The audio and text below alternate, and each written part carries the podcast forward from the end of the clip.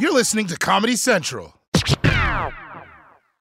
This is your moment, your time to shine, your comeback. You're ready for the next step in your career, and you want an education employers respect. So you're not just going back to school.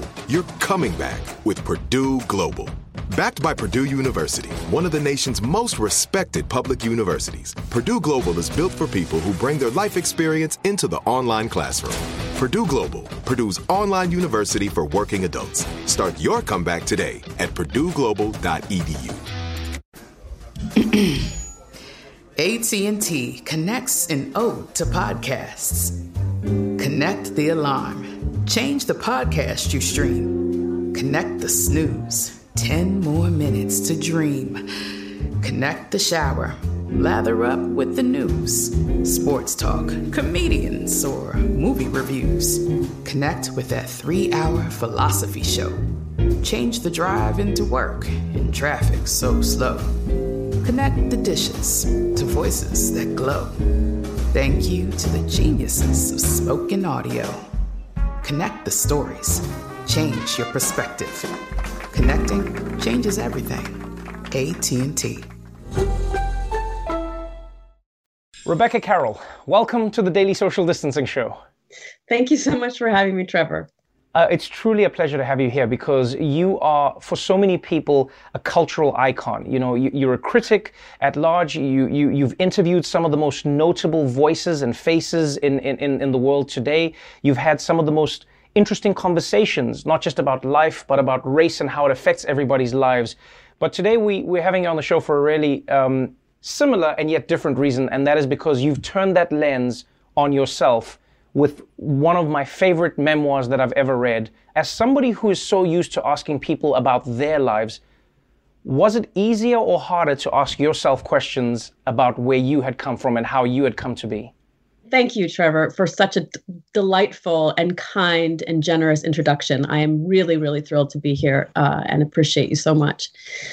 So I thought it would be, given the fact that I had interviewed so many people, like I thought, oh yeah, I'll just turn it, as you said, on me and ask myself some questions. Turns out that's not how memoir writing works. Neither is it about, you know, sort of stringing memories together. It's really a craft. And so that was the thing that I was most concerned with and also the most sort of focused on. And I know that the story is interesting because I lived it. Right.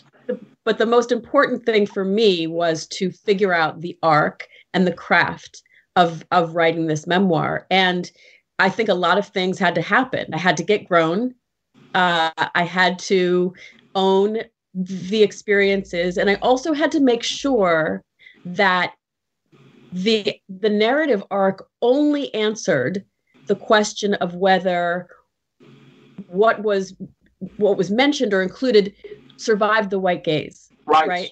So there were a lot of experiences, obviously, that I could have included, but that was the process for me of really like, okay, but does that speak to surviving the white gaze? Surviving the white gaze is such an apt description for what it feels like you went through. Because for those who don't know a piece of your story, you were adopted by a white family, raised by this family in an all-white neighborhood. I mean, you didn't see another black person until, I think it was the age of, was it 6? Yeah, 6 years old. And you tell these stories. And what's really interesting in the book is how you have your story as a child who's adopted by a white family. And then we learn more of your story, you know, reconnecting with your birth mother, reconnecting with your birth father. And so we'll talk a little bit more about that. But let's start with the adoption family.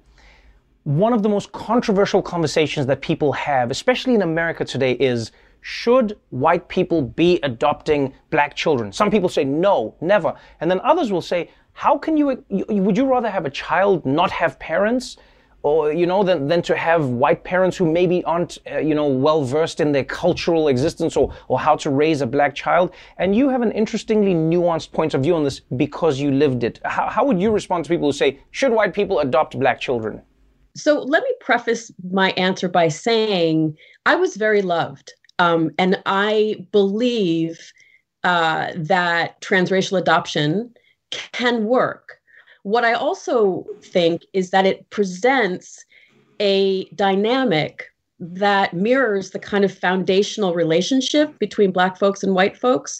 I am not likening transracial adoption to slavery. I'm saying that the foundational dynamic between Black folks and white folks in this country and other countries, but in this country, is white people setting the tone, setting the structure, setting the standards, deciding what is valuable, making choices for those who don't have any rights, really. And so that's what Black kids are in these families. And so if white parents adopt Black children and they don't make very conscious decisions about incorporating, including, immersing, valuing, just valuing Blackness, right, then it's deeply problematic. Right? It's not just one doll. It's not just one poster. It's not just one, mentor. It's really an immersion process that has to happen, and that doesn't happen. And so, should white parents adopt Black children if they are prepared to raise Black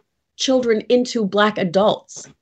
Then yes. It seems simple, and yet it's one of the most complicated things to do, especially in a country where race is as fraught as it is in America.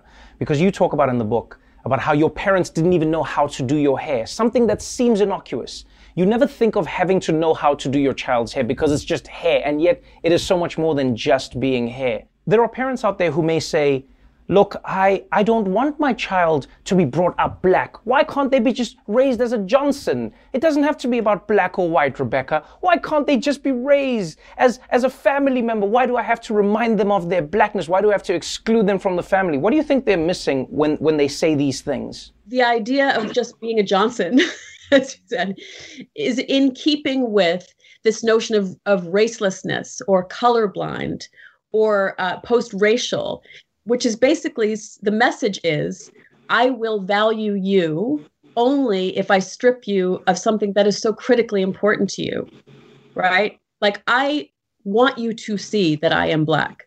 That's important to me. I don't need you to bring it up in every conversation, you know? But that's the thing, right? Is that so many white people think, well, if I'm recognizing your Blackness, it's that I'm othering you. No, if you're recognizing my Blackness, you're recognizing what a phenomenal legacy and culture and people that I come from. You kept your journals, you kept your letters, you kept your memories as they were at the time. It really makes the stories come alive, and it makes some of them even more painful, I would love to know how you deal with the paradox at times of talking about racism or talking about the ignorance that some white people will have with regards to dealing with race, but then still explain to people that you have white family who you love and who loved you and who you work with and et cetera. How do you deal with explaining that paradox to other people? That's a really good question, in that, especially with the book coming out and managing sort of the fallout, for lack of a better term, of how my white family has received the book. And, sort of foolishly, maybe I thought writing this book would be in some ways a kind of offering, a kind of gift for them to kind of understand what my experience was like.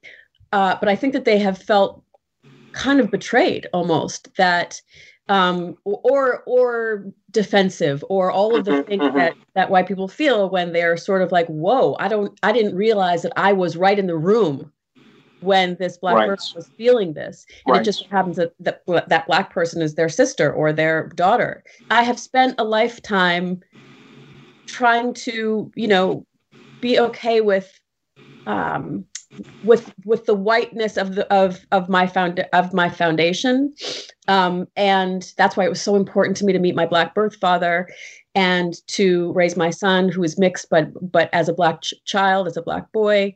He read your book, by the way, and loved it. He's a teenager. Thank you. Yes, and so it's not about explaining. I think it's really about just walking in the identity that I am. Right. So Surviving the White Gaze, it's about surviving, but it's also about becoming. So it doesn't, even in conversations that I have with with my son, it doesn't make my son any less Black because his dad is white. Right. Well, I honestly hope that everyone reads the book. And I think for every different reason. I think for parents with their children, adopted or not. I think for people who are struggling with identity, whether they're mixed or not. I think it's a fantastic book. And I thank you for taking the time to join me today on the show. Trevor, thank you so much for having me. I really, really appreciate it. Thank you very much, Rebecca.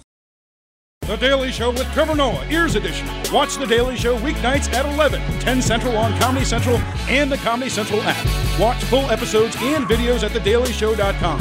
Follow us on Facebook, Twitter, and Instagram, and subscribe to The Daily Show on YouTube for exclusive content and more. Trinity School of Natural Health can help you be part of the fast-growing health and wellness industry. With an education that empowers communities, Trinity grads can change lives by applying natural health principles and techniques in holistic practices or stores selling nourishing health products. Offering 19 online programs that fit your busy schedule, you'll get training to help turn your passion into a career. Enroll today at trinityschool.org. That's trinityschool.org. What kind of fun is waiting for you at Kings Island? The holy cow, we're way too high and here comes the drop kind of fun. The make a splash all summer kind of fun. The I can't believe I ate that whole funnel cake, let's get another kind of fun. But most importantly, at Kings Island, you'll find for the fun of it kind of fun. Don't wait to start your fun season. Kings Island is now open on weekends. This has been a Comedy Central podcast.